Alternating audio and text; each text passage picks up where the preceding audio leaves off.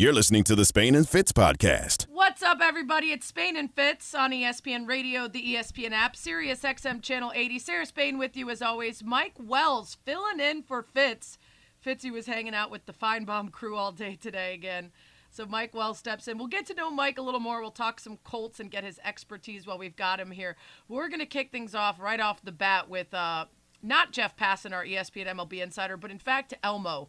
Because Jeff, our board op, did not know why we called you Elmo. He has never heard this, and I believe it's time for you to bring it back. If you wait too long in between appearances from Elmo, people will start to forget your own natural gifts. I have no idea what you're talking about, Sarah.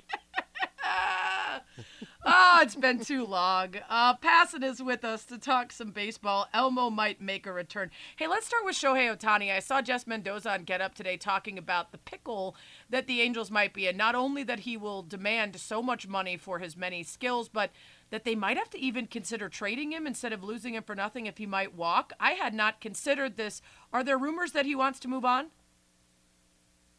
Uh, you know, uh, if you're Shohei Ohtani at this point, how do you not want to move on? Right. And and I say that I say that only because the Angels aren't winning. And uh-huh. Shohei Ohtani didn't come to Major League Baseball to set records or to be this marvel that we haven't seen in a century. He, he came over here to do that and to win. And the winning part just has eluded the Angels so much to this point where uh, they're they're almost in something of a catch twenty two. You know, they've got Mike Trout under contract for the next decade, and he's going to be making goo gobs of money. They've got Anthony Rendon under a contract that's looking really bad right now, and if you have a third player in that, you know, thirty five to what's Ohtani going to get fifty million dollar a year range, all of a sudden, you know, you have three out of twenty six, and uh, you start off with a hundred twenty million dollar payroll right, right there. It's difficult to build around that, and so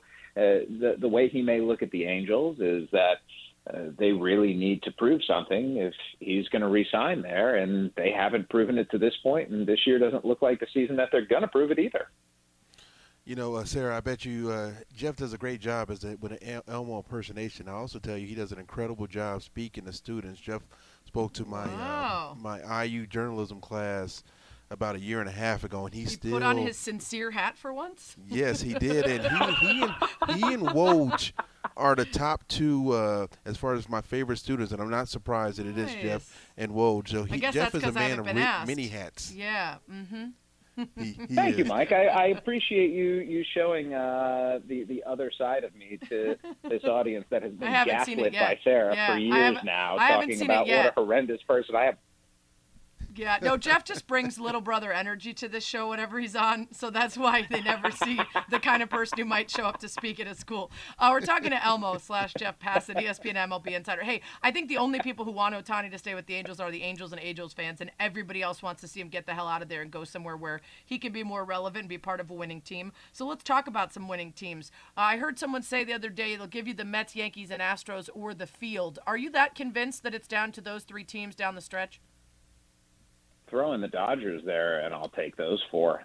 Okay. Um, uh, and, and listen, I don't want to forget the Atlanta Braves either, who have roared back to the point where Mets fans are doing what Mets fans do, which is panicking, thinking the sky is falling, and not acknowledging the fact that they've remained in first place without Jacob DeGrom for the entire season and Max Scherzer for a chunk of it. So I'm not as worried uh, about the Mets as Mets fans may be, but uh, those are clearly uh, the, those three plus the Dodgers. That that's the creme de la creme in baseball right now. And yeah, if you give me the four of them, I feel like I'm probably over 50% odds at that point. And since I want to be a responsible gambler, if I'm going to bet on something, I better have better than 50% odds. You know, as good as the Yankees have been this season, uh, you know, with a 720 winning percentage, are the Astros the biggest threat to them in the AL? They just had a series, uh, what, a week ago or so, give or take.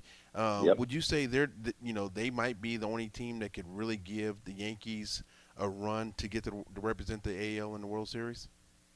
I, I think there are a bunch of other teams that could give them a run, Mike. But when you talk about a team that is a threat, yeah, it's the Astros and and really nobody else. I mean, uh, Minnesota if they're in. Minnesota's a good baseball team. I don't think the Yankees, because of both history and talent this year, I don't think the Yankees are scared of the Twins.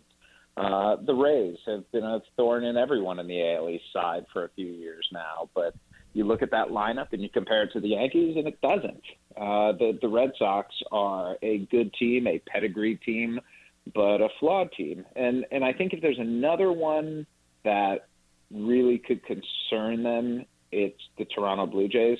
Uh, when you have Kevin Gausman and Alek Manoah at the top of your rotation, you're sitting pretty when you have Vladimir Guerrero and uh, Bo Bichette and George Springer and Teoscar Hernandez and Alejandro Kirk and others in your lineup, you're going to be pretty good and you're going to put some runs on the board. The Jays just need relief pitching.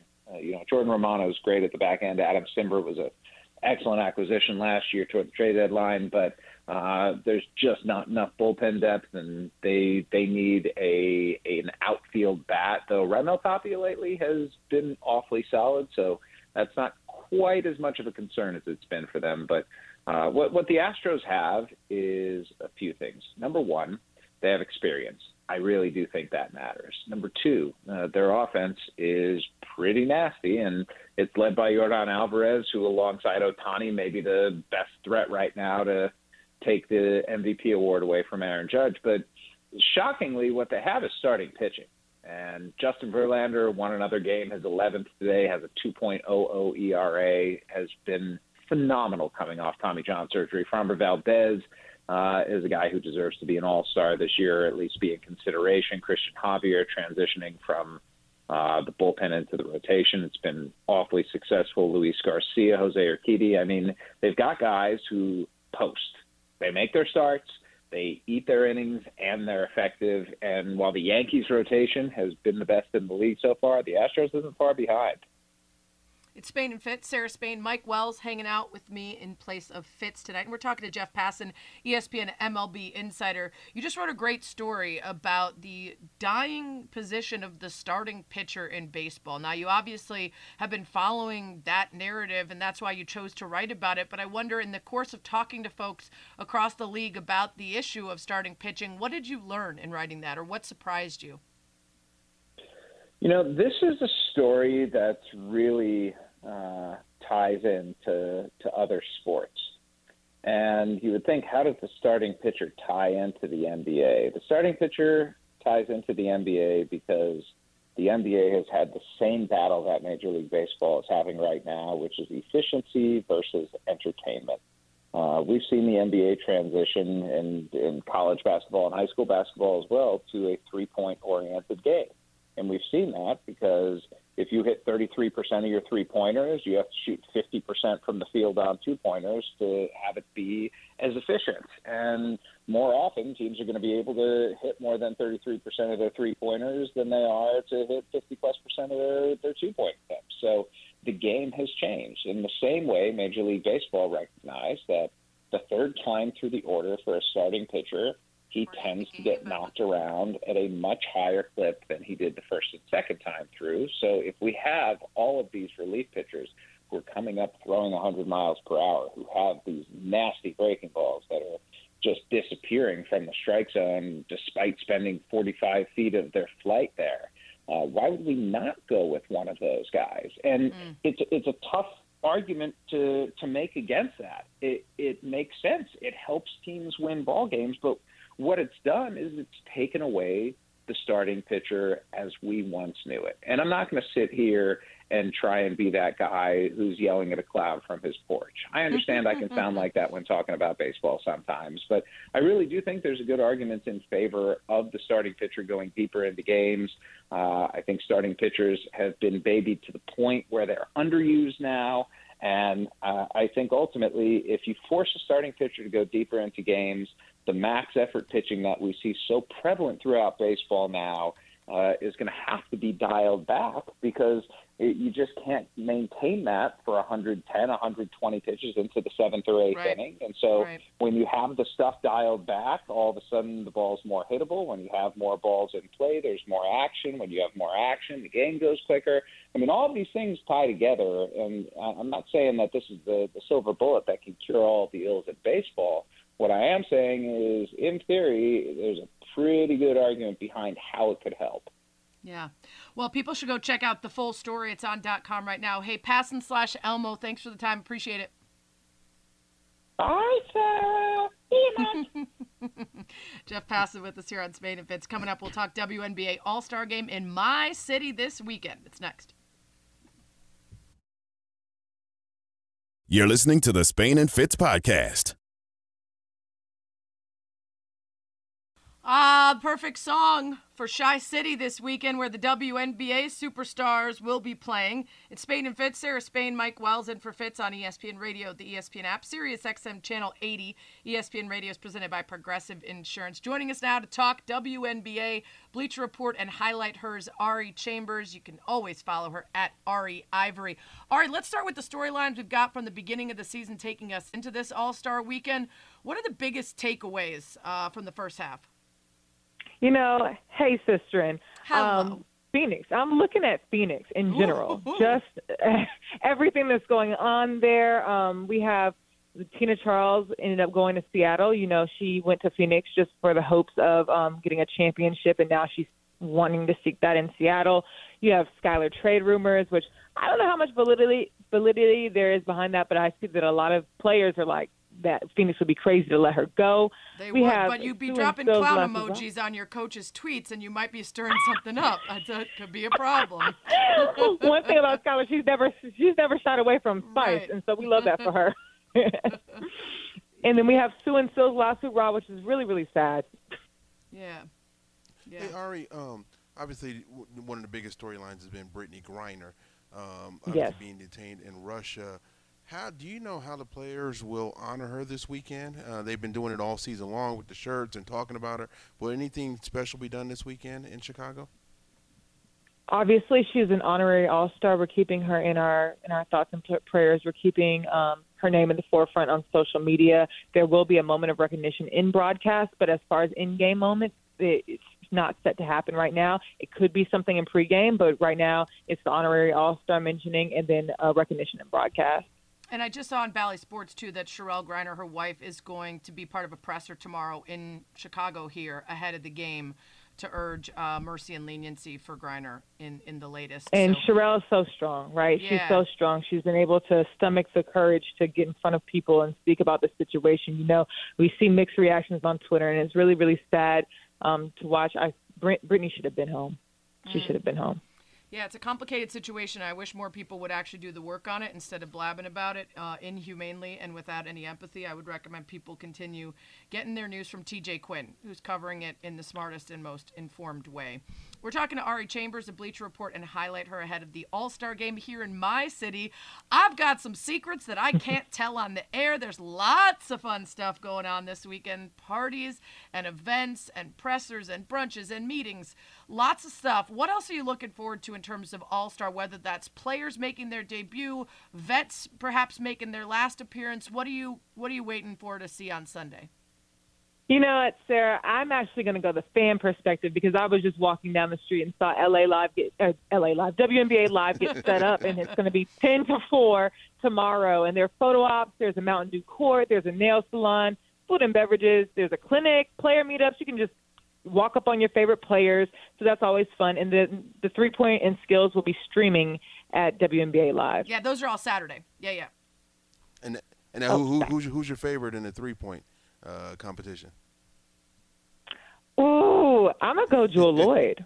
Wow, you, I'ma you go said that on Loyd. my She's- show. she's been you said that on I my know, show look. in my city is what you just said is not the name Allie Quigley. That's what just happened. Allie Quigley has reigned supreme. We already know that she's Uh-huh. capable. She's done it three times. I I want to go with Jewell. and yet you I just I just want to her. go with Jewell. You, yet you choose against the facts that are right in front of you. Ari Chambers is here for a little bit longer, but not much longer after that. She's from Bleacher Report and Highlight Her. Follow her at Ari Ivory. Uh, let's talk about the players this season that we should be talking about. I thought Katie Barnes did a great job with a story on, on Jonquel Jones and who gets to be a star. There's certainly conversation about Sue and Di being on the cover of the NBA 2K23. They are legends. They are goats, but some people wanted to see different representation. Were you cool with that cover? And who should we be talking about if we're not talking about the right people? I was cool with the cover. Um, I, I actually, ironically, saw a few people saying Candace should have been. She was actually the She first woman year. on the Yeah. cover of 2K, and so that was interesting to me. But let's give Sue and DT their flowers, but also Sylvia. Um, Sylvia, obviously, this was decided probably far before Sylvia announced her retirement. So Right. just like let's put that out there.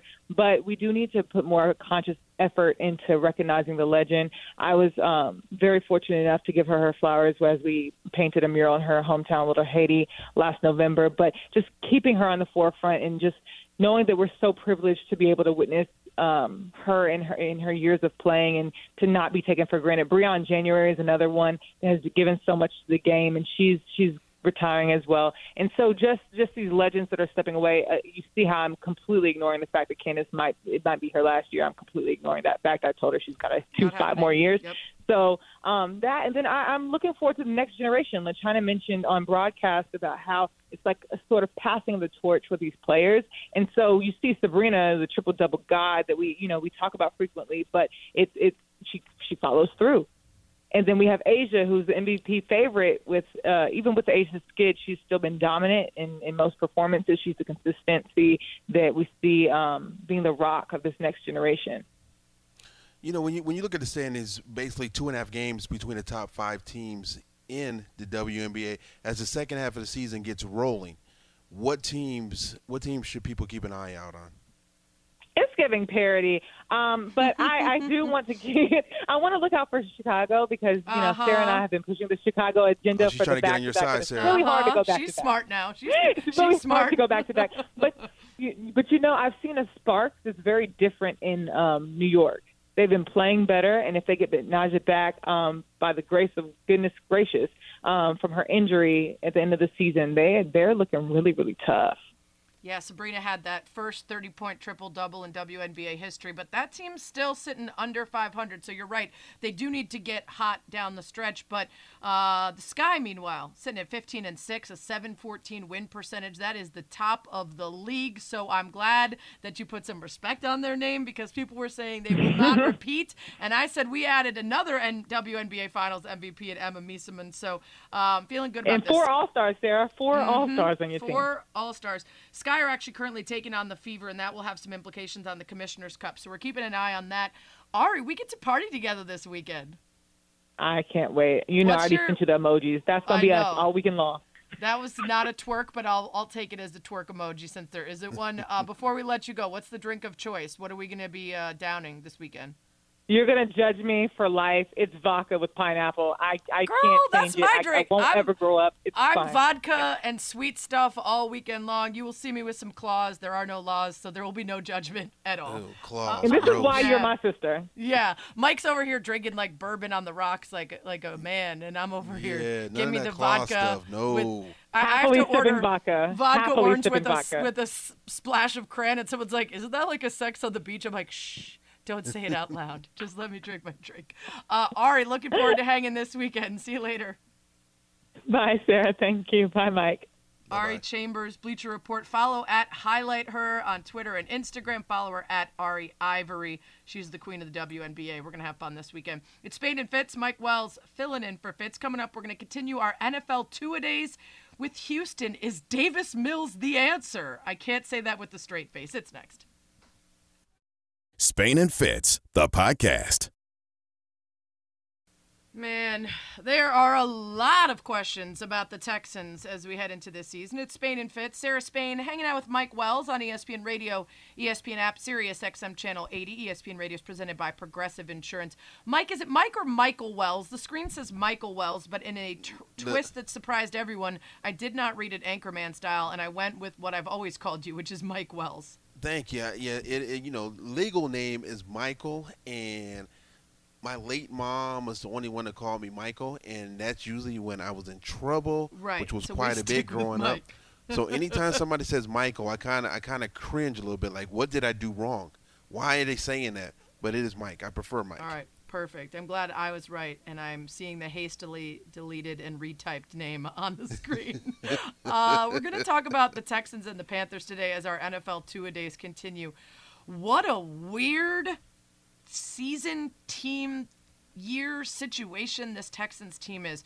you've got all of what's hanging over with Jack Easterby and the feeling that he's sort of uh, soaking up the soul of that franchise. You've got David Culley, who is in a complete no win situation. You had Deshaun Watson hanging over a franchise by playing not at all, but being in the midst of this very serious investigation that now the Texans are embroiled in, where a suit alleges that they enabled his behavior. You got Lovie Smith coming in, and God knows what kind of coach he is at the NFL level right now, and also what situation he's being put in with this team.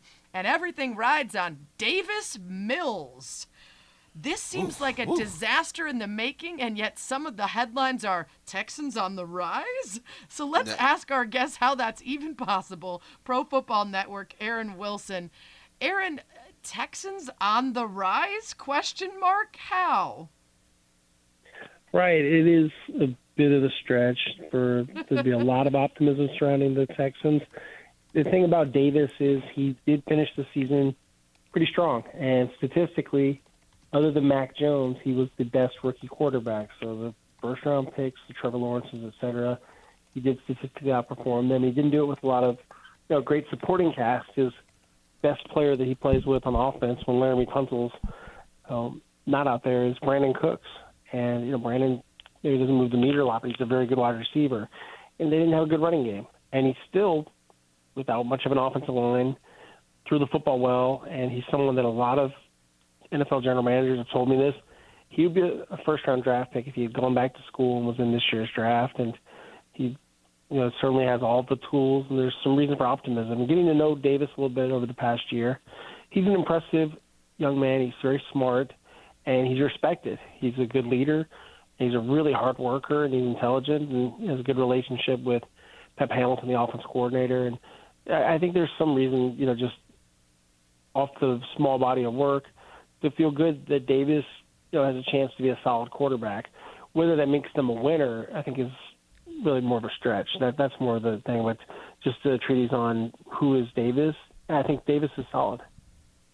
Hey, Aaron, you and I have spent a lot of time together in press boxes down in Houston, Yeah, up in hey, Indianapolis. Um, can you sell? Can you just explain the reasoning on why they made a head coaching change after just one year with David Culley and decided to go with Lovie Smith? I'm just baffled Right. on the short term that some, the short time that some coaches get to try to prove themselves in the league. Right, absolutely. Yeah. Yeah, David Culley, good man, had never been a head coach before or even a coordinator. And it was their choice. No one made them make that hire. There wasn't any pressure and certainly wasn't coming from ownership. This was something that Nick Caserio and Jack Easterby felt like was the right course of action and Cal McNair, the owner, since or chairman and CEO, his mom, uh, Janice McNair, the late um, Bobby Nair's wife, that's the, the owner. But yeah, he got on board with it, and you know, I still talk to David, uh, who's you know probably going to retire from coaching. It just wasn't something where you know, he's a good man, and he he did the best he could with not a whole lot of you know people really around him as far as a strong roster, and I think he did his best. They just didn't feel like he was going to take them forward, and then they got into a situation where they were going to get a lot of backlash if they had hired Josh McCown, which was something that was, you know, a possibility. And they kind of fell into promoting Lovie Smith, who's a former NFL coach of the year, and he's, you know, solid. Definitely seems more like a head coach type than David Culley. But, yeah, they essentially admitted that they didn't think Culley was going to be the guy, the leader to take them going forward. And they're still in a rebuild. And you probably, if you're going to have a rebuild, you want a real steady, experienced coach like Lovie Smith. But yeah, it's just something where obviously they admit that they feel like they made a mistake and moved on from David. I don't think there's anything could have saved David's job though. Uh, you know, if they they wound up firing Tim Kelly, the offense coordinator anyway, David has talked about some of the changes they wanted to make to the staff, but I think he would have fallen regardless of whether he was on board with firing assistant coaches or not. I feel terrible for David Culley. He never really got a shot, and while I enjoyed Lovie Smith's time with the Bears, he's coming off a bad year running their defense. Uh, he's got a bunch of free agent leftovers that he's sort of stuck with, and it just feels like another stopgap. It doesn't feel like a big dis- departure from Culley, so I think Culley should have been given the opportunity to continue. Uh, it, but this whole Texans team uh, makes a lot of moves that confuse me. It's Spain and Fitz, Sarah Spain, Mike Wells talking to Aaron Wilson of Pro Football Network about the Texans. Um, how much does the lawsuit hanging over them affect what they're doing moving forward, or or does it at all? I don't think anyone's very worried about the lawsuit. There's no talk of an NFL investigation, and everything I keep hearing is, you know, even though it sounds bad, sounds ominous, when you look really carefully, there's not a lot of receipts to the lawsuit in terms of non-disclosure agreement. That part, Deshaun Watson's personal information gets posted on the internet, and whether they should have asked more questions or done more definitely that's a fair question, and you know that'll be for a judge to decide. On the point of the Houstonian, when you get the hotel membership, he's not 25, he's not old enough to belong to. It's it's a nice spa and, and country club, and uh, been over there for lunch before. I'm not a member, but it's it's a nice place, and it's definitely something leading up to when he wound up signing his contract.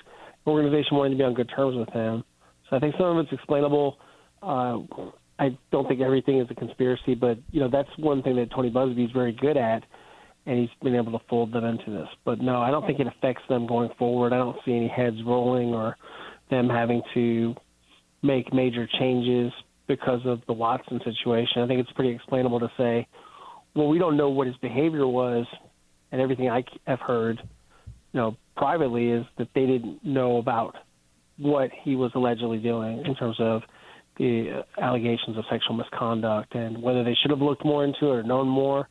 I can tell you that people very close to him were shocked, surprised. Teammates had people call me and they said, "Hey, we had no idea about any of this." And again, you know, I guess the NDAs not, would be the only thing, though, that if you're being asked to help draft NDAs, NDA could get be... you can get that off the internet.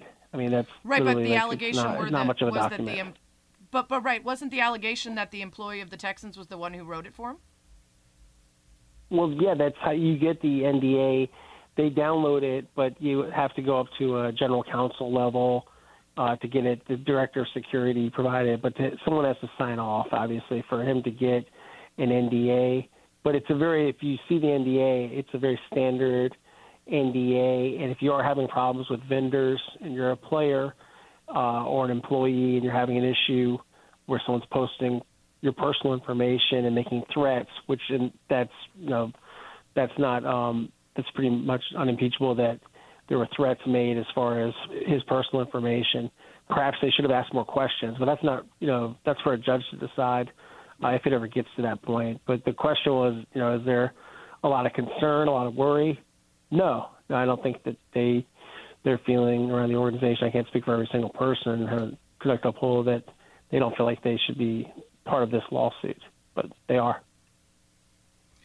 Awesome stuff. Uh, so many questions about this team and uh, moving forward. Tons to talk more about with Jack Easterby. We'll have to get into that next time. Aaron, thanks so much for the insight. Thanks, guys. Aaron Wilson, Pro Football Network, with us here on Spain and Fit. Sarah Spain, Mike Wells. Coming up, because Mike is on today, we got to get some questions in about the Colts. Like, you know, why did they move from Baltimore? That's current, pressing, important. Spain and Fitz next. Spain and Fitz, the podcast. Spain and Fitz, Sarah Spain, Mike Wells hanging out with me in place of Fitz tonight on ESPN Radio, the ESPN app, Sirius XM Channel 80. We're doing two a days, and technically Texans and Panthers are up today. We're going reverse order based on record and success or lack thereof last year. But since Mike Wells is here, I want to slip in a little bit of Colts talk and just get the vibe on that team. Obviously, the biggest conversations are about the quarterback position. Um, so let's start there. Uh, it's a huge offseason move picking up Matt Ryan. What are the expectations at this point in his career and with this team? Well, let's just say the revolving door at quarterback has been has been going on nonstop. You know, even before Andrew Luck retired in 2019, uh, he he was you know missed all of 2017. So the Colts are about to have their six different Week One starting quarterback with Matt Ryan. Clearly, the Carson Wentz experiment was an utter embarrassment mm-hmm. and failure by the Colts. they believe Matt Ryan is going to be more than just a one-year quarterback with them. They believe that he can give them a couple years as they hopefully try to find their new franchise quarterback. Right now, if somebody said, "Where do I pick them in the AFC South?" I'm going to put them as first in first place, a better better than the Tennessee Titans because with the Titans losing AJ trading AJ Brown to Philadelphia, that is a significant blow to uh, Tennessee. I'm not a believer in Ryan Tannehill at quarterback. Um, so I'm going to have the Colts first in the AFC South. I don't believe, you know, they can make a run in the AFC, especially when you look at all the quarterbacks that are in this conference, especially in the in the uh, AFC West, and then you also have we know what Joe Burrow has done with the Bengals getting them to the Super Bowl. I think the Colts should be in playoff. They should make the playoffs, but beyond that, they're going to continue to kind of just sputter along until they find that next franchise quarterback. Yeah, Matt Ryan, obviously a storied career. He was an MVP in 16. He's a four time Pro Bowler, but he didn't hit 4,000 yards last year. Hasn't had a winning season as a starter since 2017. So obviously there's a skill set there. How do you see him fitting in specifically to this offense and with the other weapons? You know, the good the good thing about Matt Ryan is he likes to get rid of the ball quick, which is what Frank head coach Frank Reich likes to do. He likes to run a quick up tempo offense. They're also going to add in some play action game. I mean, life is easier. I mean, you you know the game very well, Sarah. You know life's easier when you have a running game behind you. Mm-hmm. And John, you know, when you have Jonathan Taylor who led the NFL in rushing and is you know per, you know one and one A when it comes to the best running backs in the league with Derrick Henry, it's going to make life so much easier on Matt Ryan, especially with the questions at wide receiver for the Colts the Colts have. Let me ask you a question, Sarah. I'm gonna re- reverse it real quick. Can you name a, a, wide receiver on the Colts roster not named Michael Pittman Jr.? Hmm. Exactly. I Even sure you probably can't. can. I you, sure you, pa- you, you still you pause for several seconds. Yeah. You couldn't just run one off. So there's questions at wide receiver for the Colts. Jack Doyle, tight end, retired. They're going to have a new starting left tackle for them. So it's not going to be easy for them but the pieces are going to be there. I mean, as long as they lean on Jonathan Taylor and don't put too much pressure on um, Matt Ryan, the Colts can be in position to have a winning record. But then I'm, I'm, I would be, I would be insulting the rest of the teams in, you know, Super Bowl contending teams in AFC if I said the Colts were one of those.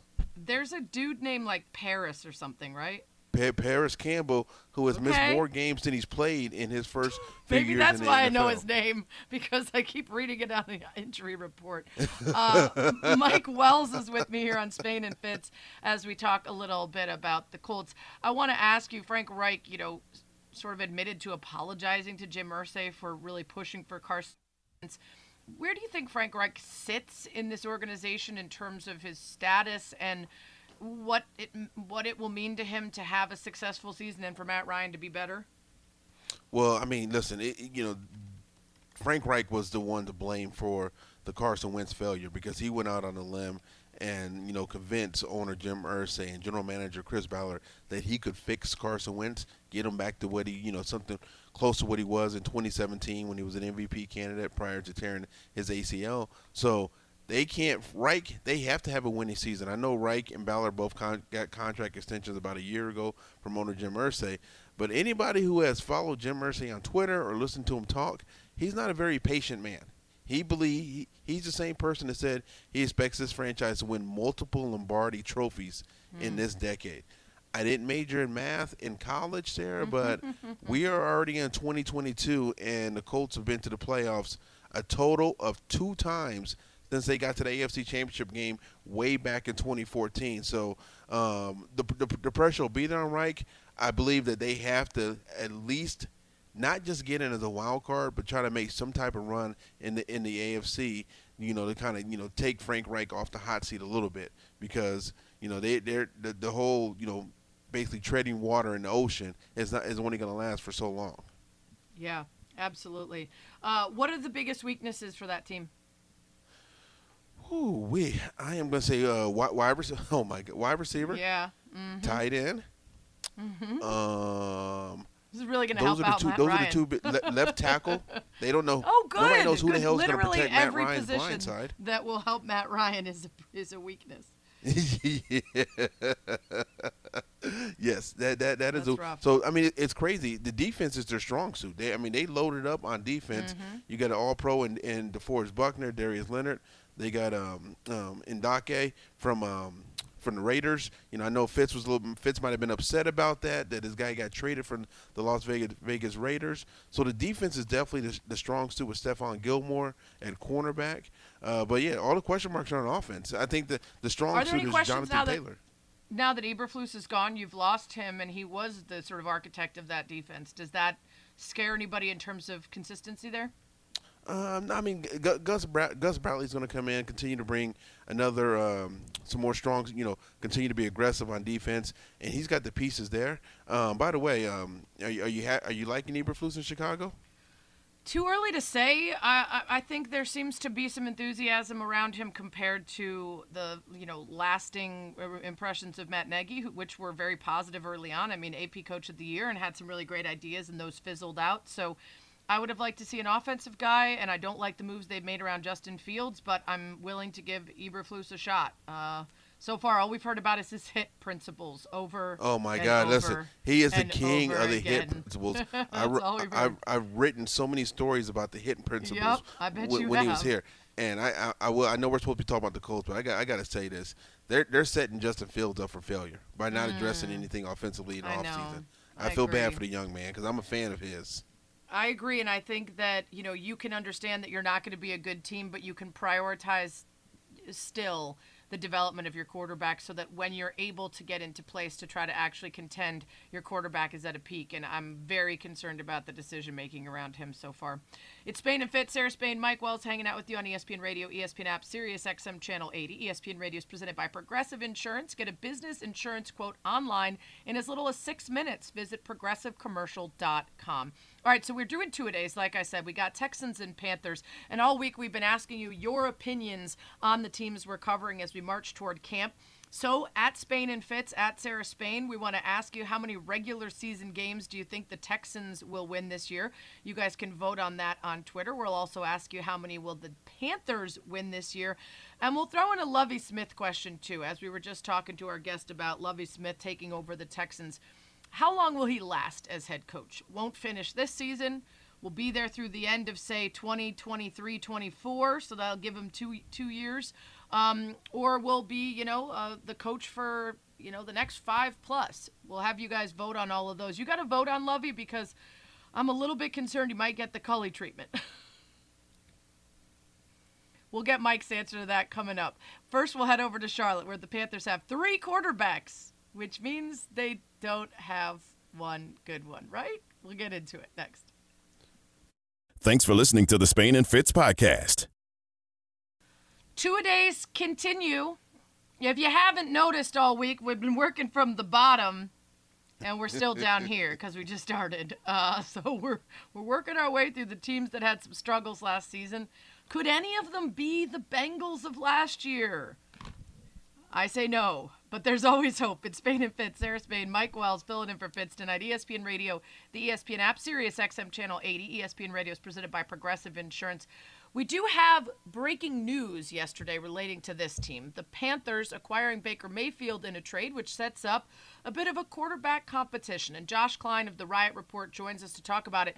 Josh, I've heard two differing opinions. The majority of people say, well, Baker is a great quarterback with proven ability. He'll obviously get the start. And I've heard a couple other folks say the amount of money owed Darnold makes him the incumbent until he's usurped a couple games into the season. How do you see it? Uh, I think that, uh, yes, I, I think maybe the answer lies somewhere in the middle. In my mind, I think they will have a competition heading into Spartanburg for training camp. And if Baker Mayfield can't win that competition, I would be absolutely flabbergasted. He was drafted ahead of Sam Darnold. Sam Darnold's been one of the worst quarterbacks in the league from an EPA standpoint. And just from a look standpoint, if you watched any Panthers games last year, it was interceptions, it was dropped interceptions. He never looked comfortable back in the pocket. The same thing he was doing with the Jets. He he looked very Sam Darnoldy. They Seeing traded ghosts. for Sam Darnold and they Right. got they got Sam Darnold. So I, I just can't imagine that Baker Mayfield can't win this this quarterback competition. Well, Josh, with that said, if the Panthers had any kind of faith in Sam Darnold, wouldn't they just wouldn't they have just stayed away from Um, Baker Mayfield, I know it was only it could be what a, a, fourth or fifth round pick when it's all said and done that they're giving Cleveland. But if there was any hope in Sam Darnold, Baker would be in Cleveland. He definitely wouldn't be in Carolina anymore, would he? Uh, I, I don't. I don't think you're incorrect, but I'm. But Matt Rhule needs to win this season, and he needs to win early in this season in order to to save his job. I mean, David Tepper has proven that he can be a little bit uh, quick on the trigger, and Matt Rhule has had back-to-back five-win seasons. Sam Darnold was his hand-picked quarterback, and again played incredibly poorly over the last stretch of the season. Uh, when they brought in Cam Newton, then they played a two-quarterback system. So there are a lot of doubts in Carolina about Matt Rhule. So to me, he's going to put out his best opportunity to win, and that's one of the reasons why they went out and got Baker Mayfield is because uh, Sam Darnold didn't give them that opportunity to win, and I think Baker Mayfield they feel like gives him gives them a better shot at it. You talked about Matt Rhule. Uh, some of our folks here on ESPN Radio have said this is sort of a desperate move to try to save his job. How serious do you think the problems are for him? Uh, understanding that you know the poor poor play, the bad record, all that has also come under the under the tenure of, of Tepper, who may want a finger to point at someone else. Yeah, I, I think it's it's a it's a kind of a dire situation for Matt Rhule heading into this season, especially the way that they finished last year. And I think the first year, 2020, when he's first hired, he had all the excuses in the book. There's a rebuilding season. Cam Newton, Cam Newton's gone. Luke Kuechly's gone. Greg Olsen's gone. All these franchise, the biggest names, the biggest stars, the best players in franchise history have all left.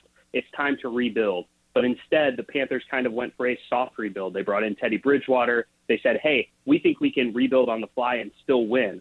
That really wasn't the case. And then last year, they took a step back after they traded three draft picks for Sam Darnold and uh, ended up with five games. And really, the the tenor of the city here in Charlotte, it, they're they're not the biggest fans of Matt Rhule, So he needs to not only prove to David Tepper that he can be a winner, he needs to prove to the fan base that he can be a winner, get them back on his side. And uh, that's obviously one of the reason why they went out and they got Baker Mayfield, and, and they're they're making moves to try and uh, be successful this season as opposed to just tearing it all down and then building it back up the traditional way.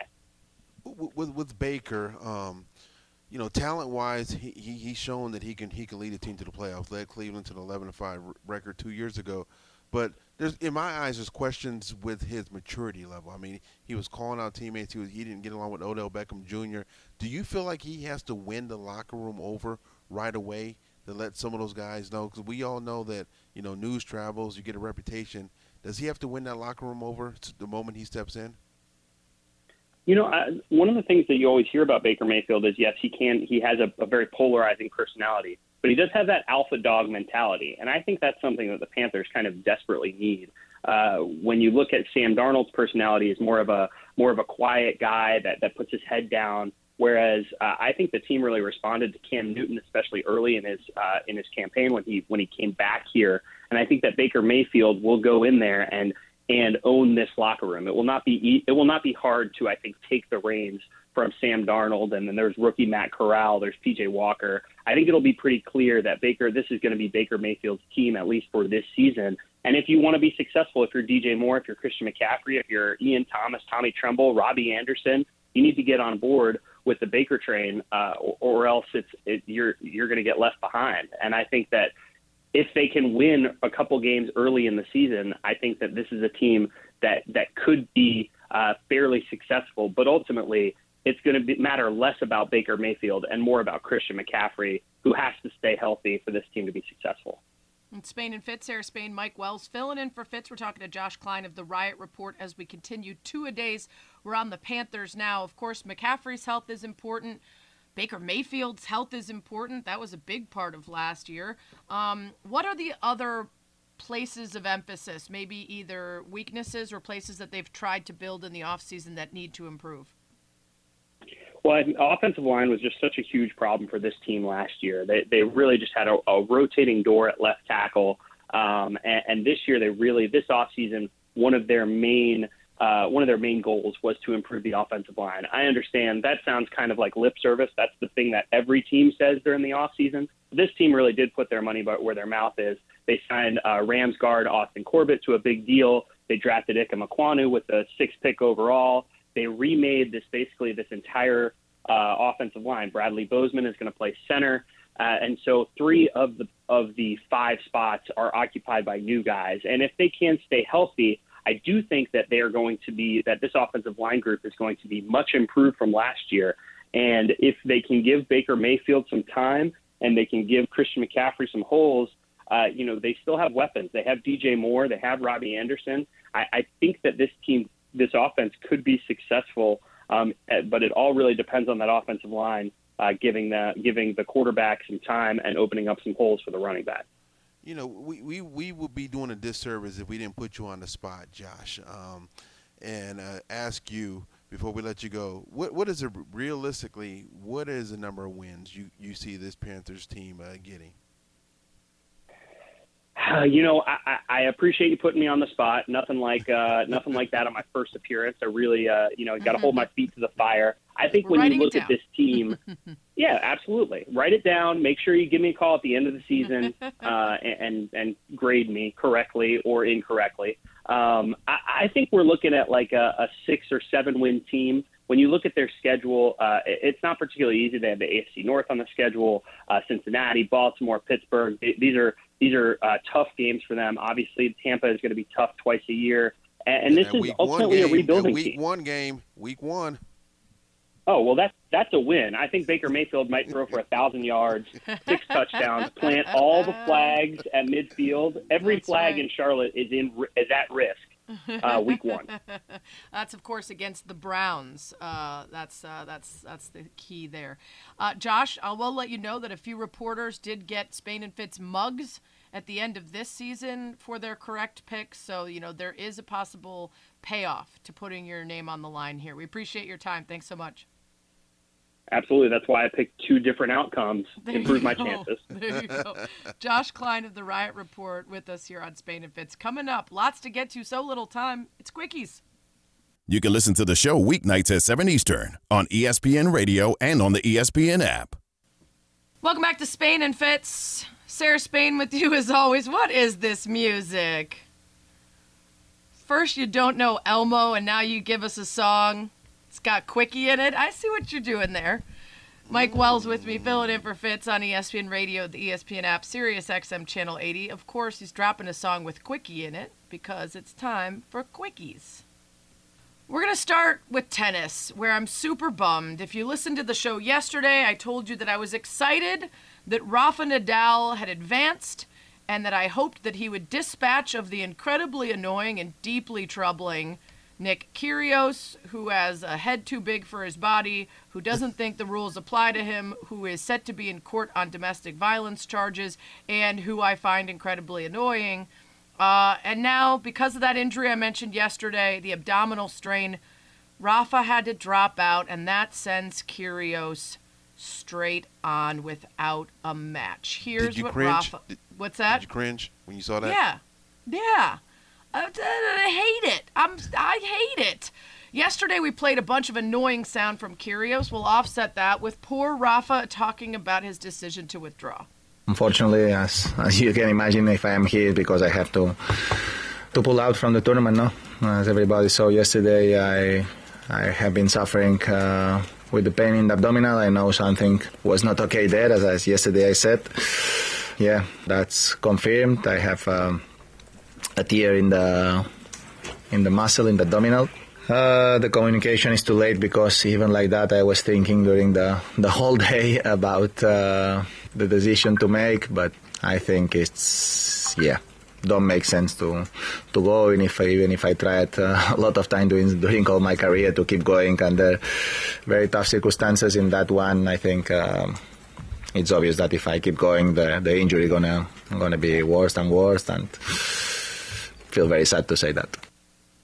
Yeah, you know, this is something I'm extra bummed about, Mike, because we were kind of excited about him being able to play at Wimbledon at all. He had the stress fracture in one of his ribs uh, early on, and then during the French Open, he had that degenerative foot injury. There was so much enthusiasm about his victory and questions about whether it was like, uh, you know, one of the last ones. So when he was able to go at Wimbledon and was playing well, we kind of thought he was beyond that. But here we are. It's a bummer. No, it, it, is, and you know what? You you try to say, okay, it's just a uh, this is a short term setback for uh, Nadal. I mean, the guy's won 22, 22 major championships, but at the same time, I mean, Father Time at some point is going to catch up with you, and you hate to see uh, see his body break down like that. Right. And because I I enjoy watching him more so in the French Open where he's really dominated dominated as so. Hopefully he can get back because again, you know, he's he's not exactly he's not exactly the youngest guy on tour anymore at 36 years old. So um, sooner than later, hopefully for Rafi. Uh, let's get to the next story. Uh, pretty big day for some of the U.S.'s greatest female athletes today, as Simone Biles and Megan Rapinoe were honored with the Presidential Medal of Freedom. Some really great photos and clips coming out of the ceremony, and a very cool moment to see that Rapinoe had BG and a flower stitched into the lapel of her suit in honor of Brittney Griner. A lot of people talking about those two, and obviously in the sports world, they're the biggest news. And Simone Biles being the youngest ever recipient is incredible. But I, I just saw some news, Mike, I hadn't seen, which is Denzel Washington could not attend because of COVID.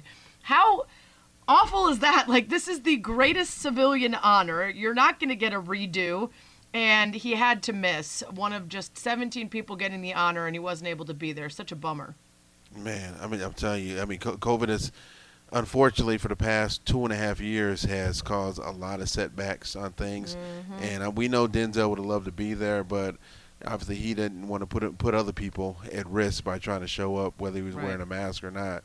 But that sucks for Denzel. I mean, you know, we all we've all been Denzel fans our entire lives, and for him not to be able to attend is pretty sucky. pretty sucky is right. Gabrielle Giffords another one who received the award very deserving uh, posthumous awards for steve jobs and john mccain as well. Uh, if you haven't seen him yet go find some of the clips. It's just the joy on the faces of the people particularly Rapinoe and biles. Very cool to see. All right next story. I mentioned Griner and I mentioned how uh, she was honored by uh, Rapinoe with the stitching on her jacket. There was a development today in her case, and uh, Mike, I've been pretty infuriated with the dumb, ignorant, uninformed, lacking any empathy responses from a lot of people online to an American citizen who's being unlawfully detained in Russia. Uh, and they only got worse today when there was the report that she pled guilty to drug charges in court. Had anyone been following the case, they would have known that this was recommended to her and that it's part of the strategy. And yet, a lot of people responded in the dumbest possible ways, which is very predictable. Here's TJ Quinn, who has been covering the story with a very informed and very expert take all along. He was on SportsCenter talking about the latest. The thought was Russia will require an admission of guilt from her before they sign off. Why not do it in court? The other concern is, you know, could she plead, throw herself on the mercy of the court, hope for possibly better conditions and maybe a shorter sentence? The legal process is going to going to draw out for a long time. It's not like the U.S. where a guilty plea ends it. This will continue possibly for weeks or, or, or, months as the judge reads the case file into the record. That's just how Russian court works. But the negotiations continue. What was key today was a statement from the State Department very quickly saying they still consider her to be wrongfully detained. There's some thought in the U.S. that she said what she needed to say to get out of Russia. Now they can try to do the work to get her home. Yeah, this is what was expected because regardless of whether she did what she was accused of, she was going to be found guilty. 99 plus percent conviction rate in Russia. 99 plus percent. And they've said all along that this is not a real trial, this is for show, so they can try to negotiate a prisoner swap. So it doesn't mean anything that she pleaded guilty. We don't know if she had the very tiny amount of hashish oil that they are alleging. But either way, this was sort of the next step, Mike you know, um, I'm going to backtrack off, off, of this, and you, you, the way you said you're upset how people aren't paying attention online uh, Yeah. about what the process and what her pleading guilty is.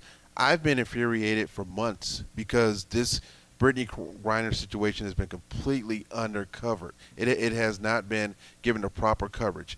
Let her had her name been LeBron James, Kevin Durant, Tom Brady, Aaron Rodgers, you know, any any male athlete this will be a 24/7 news cycle, and I feel like she's not been giving the proper respect and the coverage needed for a situation that has been where she's been detained for so since you know the winter time. So I, I feel bad for her. I feel bad for her wife. I feel bad for the whole situation because she's not being treated on the same equal level if she were eh, you know had she been a man. I completely agree. And early on, that was intentional. At the very beginning of her detainment, they hoped to allow it to proceed without becoming politicized and without it being uh, a kind of hostage negotiation situation. And unfortunately, that is not the case. And now it is beneficial to her to talk about it as often as possible and to bring it to the forefront. And that's what folks are trying to do. Again, we mentioned that'll be uh, at the beginning of WNBA All Star this week. All right, final story. Chris Sale, who uh, made a name for himself back in Chicago when he didn't like the throwback jerseys and cut them up with scissors in the dugout, seems to be back to his old self. And by that, I don't mean good pitching during his rehab stint, but in fact, destroying things. He did not like how he performed in AAA Worcester, so he destroyed the AAA dugout, ripping things off the wall, throwing things, and then afterwards, he blamed the person filming him and that he thought that the tunnel was a safe space without public access. So, if not for the video person, it wouldn't have been a big deal. Always Sounds- somebody else's fault. Sounds just like Chris Sale. At least his jersey seemed to be uncut. Coming up, we've gone an hour and a half and we haven't mentioned the NBA, so we're going to do that next. Talking free agency. Does Zion's official signing mean anything for the Kevin Durant sweepstakes and what's going on with Kyrie? It's all coming up next. Spain and Fitz. Thanks for listening to the Spain and Fitz podcast. Mike, did you know this is my walk up music? Are you a brick house girl, Sarah? That's right. Do you have a do you have a walk up song? I'm an old school nine. I'm a, I'm a slow jam walk up person. I, give me. I'm Oh. a new edition kind of guy. I'm old okay, a specific song or Oh yeah, yeah, yeah. Can you stand the rain? Oh, okay. Yeah, this is my old school choice, and if I get a little more recent, I go with Jay Z's uh, uh, the song that starts with uh, "Are you not entertained? Spaniard, Spaniard, Spaniard." it just feels like what more can I say? Also has like a little bit of a good tie in there to like my job and all the talking I do for money. You know how that is. Listen, So, you know, uh, anything to pay the bills. We got to pay the bills now. I got two options there. I keep also calling the Washington Commanders the Commodores by mistake, so I feel like, you know, Lionel Richie in that song is always trying to, you know, squeeze its way in even in moments that aren't accurate. It's Spain and Fitz, Sarah Spain, Mike Wells hanging out in place of Fitz tonight on ESPN Radio, the ESPN app, Sirius XM Channel 80. ESPN Radio is presented by Progressive Insurance. The road to the rematch is on as bantamweight champ Julianna Peña and former champ Amanda Nunes go head to head as coaches on the historic 30 season of The Ultimate Fighter. Stream the series now exclusively on ESPN Plus. Sign up now at espnplus.com. We've managed to make it the whole show without talking about NBA free agency. I believe we will be fined behind the scenes by ESPN for that, but there isn't a ton of news. We're all still waiting for something to happen in regards to Kevin Durant, and everything's sort of on pause. Now, something that might affect the future of KD is the official signing of Zion Williamson. Uh, he gets the big money deal. The Pelicans make clear that he is someone that they will put their faith in despite injury, despite rumors about potentially not wanting to be there or not coming back soon enough.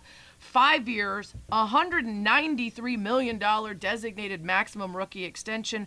And now there's too many poison pills if they were to trade him immediately. Um, so he's going to be there. Now, that doesn't mean that they couldn't still look to maybe shop Ingram or be a part of something, but we know for sure that Zion is sticking in New Orleans. And I'll tell you, Mike, they call this, and I heard Wendy talking about this earlier, they call this the Happy Max because the first big max contract a player gets, usually both the player and the team are over the moon about the money, the years, the future, what could happen next. And yet, somehow, despite this being a happy max, Zion had a lot to get off his chest as he was quote unquote celebrating it today. The last few months were a roller coaster of emotions. I felt it the most for my family because at the beginning of the season, I told the world, if y'all ever want to know if I want to be here, just ask me. And instead of asking me, the world just ran with narratives. And so when my family was going out in public, they're getting harassed by people on why we don't like New Orleans or why I don't want to be here when that's not the case at all. Um, my foot, my foot was, uh, I wasn't able to play because my foot was broke. Uh, so that sucked. Um, every time I check my phone, it's always something negative. Even when you're trying to make positive of the situation, it was very tough. So it was a roller coaster for sure, but my family, Pels, Miss Benson, they were always there. What do you make of that? Because none of that is wrong, but it seems like a lot to say on this occasion, which should be a happy and celebratory one. It's like Zion was waiting for this moment Mm-hmm. instead of saying, you know, embracing the moment of, you know, uh, of his franchise, the Pelicans, saying, despite, you know, only playing 85 games in the first three years of your, of your career, we're going to hand you a nice, hefty, guaranteed mm. contract. Zion was like, I'm going to let everybody know I was pissed off at the criticism I received, and he deserved to be criticized. You know, unfortunately, because of all the injuries. And I'm under the belief I don't believe the Pelicans should have given him that contract. Wow. I would have rolled. I would have rolled the dice and said, Zion, you are a incredible basketball player when you are healthy, but you have missed more games than you've played in the first three years. We need to see if you can stay healthy. Then we will give you the contract because yes, you're taking the risk of Zion being insulted and have a you know face the possibility of him leaving. But now let's just say Zion can't stay healthy. If he if he continues to be injured, the Pelicans are going to regret it that they gave him all this money, especially as Ja Morant continues to take over the NBA and do so many things so well. The Pelicans gonna be like, we gave him all this money and he continues to be injured. So I would have just said, hey, I we need we, you got to have a prove it year for us. Yeah, I think there's two ways this can go, right? Either you look at his anger, his frustration, and you hope that it inspires him to say, I'll prove you wrong. That he comes back hungry and angry and wanting to prove that the people that were rude to his family or the people who doubted him despite the injury will have to eat their words. That is the best case scenario. Worst case is, to your point, that he doesn't get that he was deserving of criticism for some things and that he does have something to prove and that he hasn't yet done anything despite the little blip of success that he was able to have when he was healthy enough to go. Um, and I think that swing is going to decide the future for the Pelicans because they've got a hell of a young player in Ingram. And I don't think they're going to decide to go with Kevin Durant instead. I think, and you, you, you tell me what you think because I think that Ingram and Zion are both very young. Zion needs to get into shape, learn the game better at the pro level, have some games under his belt, and be great uh, on a short window because of his health and his size and everything else and concerns about injury, but not right now. Kevin Durant is a right now player. And yes. if you send away Brandon Ingram, you're going to want Kevin and Zion to be able to win right away. I think your timeline is better hanging on to Ingram but that's also me saying don't get Kevin Durant, which I understand how ridiculous that is in any context. Are you okay, sir? No, I, I, I got to say, I'm actually in, I'm in agreement with you. Yeah. Because getting Kevin Durant alone is not going to put the Pelicans above everybody else in the Western Conference, in my opinion. I think you know Zion still got, like you said, he still got to learn the NBA game. I like the foundation they have with Zion, Brandon Ingram, a veteran CJ, pro, yeah. and one of my favorite players, and C.J. McCollum. Me too. Also My on that roster, so there's pieces there that they can continue to build. The West is going to be a beast, and Kevin Durant alone, which means you're going to give up some very, very solid pieces and some draft picks to get Kevin Durant, is not going to have them leapfrog everybody else in the West and make them the favorites. So let's talk about it. And Spain and Fitz, by the way, Sarah Spain, Mike Wells filling in for Fitz on ESPN Radio, ESPN app, Sirius XM Channel 80. We now look around and try to find the place where Kevin Durant does fit. And I would say the Raptors might be the only team where it's a one for one. That's it. These teams can go work with each other. Everywhere else might need to be a three or four team deal in order for the Nets to get back what they want and for Kevin Durant to go somewhere where he wants to be. In fact, Nick Friedell was on Get Up talking about how we may be dealing with this Kevin Durant decision not just through the offseason, but when the season starts. The Nets were hoping, all right, Kevin Durant's available. We're going to take everything we possibly can.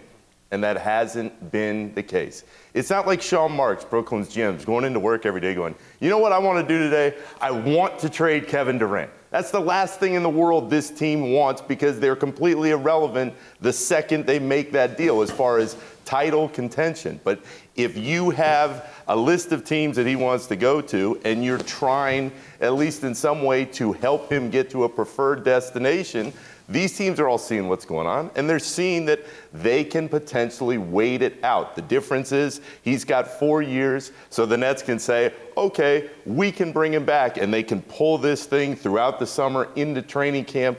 It's possible, but I still think something ends up getting done here at some point. What do you think? Are the Nets willing to truly wait it out and see how serious Kevin is about wanting out? Uh, I think, don't you believe that Kevin Durant has not been wronged by them in any meaningful way, has been acquiesced to at every turn, and therefore owes them the opportunity to get something worthwhile back for him versus saying, I'm throwing a fit, I'm not playing, I'm going to make it difficult for you to move forward? I'm going. If I'm the Brooklyn Nets, I'm going to be as selfish as possible. Mm-hmm. You brought Kevin. You Kevin Durant signed as a free agent, and you thought you were going to have the pieces there with Durant, Harden, Kyrie, and then with Ben Simmons. And now you're going to basically go have to tear it down and rebuild it. So if I'm Brooklyn, I'm being selfish. I'm worrying about ourselves only because you know KD's going to wherever he ends up at, that team will likely have some success. And Brooklyn is the ones that they're going to have to put five players on the court and play basketball. I don't know if you've talked about this scenario on the court. Uh, I mean, on, on the show, Sarah. Don't laugh at me. Don't think I'm crazy. Don't ask if I fall falling on my head or anything. the team with the best pieces to bring back, in my opinion, are the Golden State Warriors. They're the best. The pieces Yeah. that you can get back with James Wiseman, Jordan Poole, Andrew Wiggins, and some draft picks. And I, mean, I know it, it would hurt KD's reputation, especially if the Warriors won the championship, because people will say he can only win a title with the Golden State Warriors. But Golden State has the most to offer, in my opinion. They got young pieces where you can get picks and guys who can step in and play right away. We've talked about it for me to say I would hate it. And then I didn't hate it the last time he went there, but I would hate it this oh, time. Oh, yeah. I uh, I one up you only with the Raptors because Scotty Barnes, Pascal Siakam, Van I'm not giving Vliet, Gary Trent. Jr., Anunoby, you know, Precious Achiuwa. Those are plenty of players that you build with and they've got picks. Like to me, I would rather have that than Wiggins or the young guys on the Warriors. But to your point, you have to be willing if you're the Raptors to give up Scotty and and you know as we talked about before, they've been a team that's willing to take on a mercenary like they did with Kawhi and win it all. But they also might want to build and grow with their youth. So. Um, we will The two guys I'm not giving up on Toronto. I'm not giving up Siakam or Scotty Barnes. Uh, and We're I'm talking sorry, Durant KD's here, great. man. It's hard. That's that's that. You're looking at someone who can win right now. You add them and you're automatically in the mix. And that's one of the few teams that can do that and still afford to give up a piece that the Nets would want. Uh, we'll keep talking about this. Also, I want to talk about the stalemate between the Nets and the Lakers when it comes to Kyrie. We'll get into that. We'll let you know your predictions for the Texans and Panthers. And remember, an acting legend. It's all coming up next. Thanks for listening to the Spain and Fitz podcast. What did he say? What did he say? But a beep, but a bap, but a boop, but a beep. He wants us to send Michael to hear the proposition. Misery Chastain cannot be dead. Annie, in 1871, women often died in childbirth. But her spirit is the important thing, and Misery's spirit is still alive. Susan Wells. You, you said Susan Wells? Yes. Who sent this Christmas gram? What's a Christmas gram? I want one. I think we should call security. Good idea. To whisper too. Ah, that last one from Elf. That one hurts. Of course, James Caan had a long career well before Elf more recently. Uh, he died yesterday at the age of 82. known for uh, uh, tremendously impactful roles, and you heard a couple of them in there. Uh, Misery remains one of the most terrifying movies of all time. Kathy Bates in that is a full on nightmare. Uh, obviously, Sonny Corleone in The Godfather. He was in Bottle Rocket. He was in Brian's Song. For those who haven't seen that, the movie about Brian Piccolo and the Chicago Bears. He was in the program. The program. Highly, highly classic film. If you haven't seen, I mean, how good was the program? I still talk about Lattimer to this day. Man, yes. Listen, I mean, Mike Tomlin did a great job in that movie too. By the way, AKA o- Omar Epps, uh, beautiful right, Halle that's Berry right. in there. Um, and- and for those who haven't seen it, it's actually on Hulu. For those who haven't seen it, Oh, really? That's a great movie. I often reference Lattimer, and I often reference Omar Epps' character having to carry the football around. Uh, yes. Whenever someone's listen, got when they butterfingers. when they, when they were in the class and, he, and they knocked Yep. it out and everybody fell to the ground trying to pick up the loose ball. Yep. I reference that a lot when NFL players get butterfingers and have some uh, turnover struggles. I'm, I always suggest that they start carrying the ball around. Uh, R.I.P. to James Caan, an incredible actor and some wild stories out, out of his life as well. He literally lived at the Playboy Mansion at one time. You know, he he has some all-time quotes. Uh, he was married four times. Uh, just he lived a life. It was an interesting life, and it was uh, it was a, a talented, talented uh, string of, of great films that he was a part of. So, R.I.P. to James Caan. Um, there's a couple old ones I need to check out. It, some of the early stuff that I've seen people bringing up clips from. Uh, we asked you guys earlier in the show. We're doing our two a days uh, as we continue to get ready for NFL camps, and we're starting from the bottom with the teams that struggled the most last year. We've made our way to the Panthers and Texans, and we've been asking you your expectations for teams moving forward. So, regular season wins for the Texans. Forty-three point two percent of you said zero to three. Forty-nine point eight percent four to six. 5.5% 7 to 9 and some looney tune 1.5% said 10 plus wins you're clowning us for sure nobody believes Man, that they they must be uh, part of the organization who said that. Then right somebody from the texans is listening to the show um i i you know I, I don't know where to put them. I do not have high expectations. They won four last year somehow, so I guess you could convince me that they will they will stay the same at least with another four, but I would not be surprised if they take a step back. Uh, Panthers. How many regular season wins for the Panthers?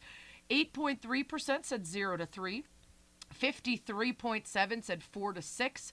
34.9% said 7 to 9 and 3.1% said 10 plus wins for the Panthers. What do you think? Lots of lots of Baker fans in there? man, lots of Baker fans. Clearly, they're homers. Um, I mean, again, I I- just the same way I put you on the spot saying name a Colts wide receiver, not name Michael Pittman Jr. I Right. can't. I'm not sure I can name an offensive player not name Baker Mayfield, Sam Darnold, or uh, Christian uh, McCaffrey on that, on that offensive side of the ball for the Panthers. Well, and it's you know there are some question marks. What do the Falcons look like? What do the Saints look like? But they're still going up against the Bucs in that division and Tom Brady and a lot of question marks for health on that team. Baker and McCaffrey, that top of the the list there. Uh, we also asked you about Lovie Smith. How many seasons will he last as head coach of the Texans? Twenty-five point six percent said will not finish the 2022-23 season. That is a high number for not making it through a year. Uh, 68.1% said he'll make it through the end of 23 24, so two seasons as head coach. And 6.6% said he'll be the coach for five plus years. I got to be honest, I don't see anyone lasting under Jack Easterby for five plus years unless it's his best friend. That feels like a completely chokehold uh, on that on that team from Easterby, from what I've heard. So. Uh, we will find out if you guys were right when the season starts. In the meantime, we've got a lot of NBA questions to continue talking about. We were just talking Kyrie and Lakers in a standoff, and I just wanted to get your opinion on that.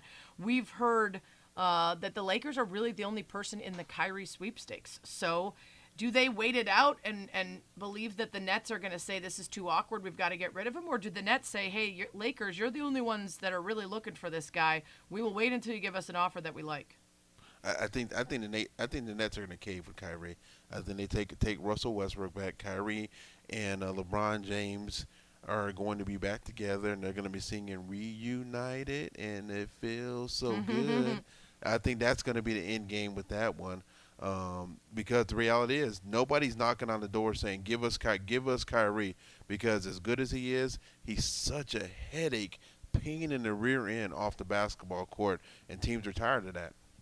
Yeah, it is. Uh, it is a situation where whether or not Kyrie is willing to accept his own role in his value plummeting, uh, that's the reality. And you look around, a guy as talented as he is, and it looks like the only completely strange, dysfunctional, desperate place that would benefit from him and could succeed with him is the Lakers. A lot of other teams saying, yeah, we're not in on that. ESPN Radio is presented by Progressive Insurance. Save when you bundle motorcycle, RV, and boat insurance. Visit progressive.com.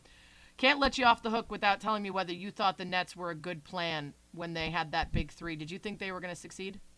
I did. I, I listen. Wow. In, in the words of Axel Thank you for Foley from Beverly Hills. Cop, I fell for the banana in the tailpipe, You Sarah. did. Sarah. And I thought I thought they were going to be rolling with that big three and compete and take care of things in the East. So I feel like a dummy on that one. Yeah, well, a lot of people were with you. Uh, I want to give a big shout out to Mina Kimes for hopping dramatically onto that bandwagon and then declaring how much of a big fan she was. That really didn't work out for her. Uh, and I relished that because uh, that team made me happy when it failed. Uh, speaking of, all big three are going to be on Freddie and Fitzsimmons next. Thanks for listening to the Spain and Fitz podcast. You can listen to the show weeknights at 7 Eastern on ESPN Radio and on the ESPN app.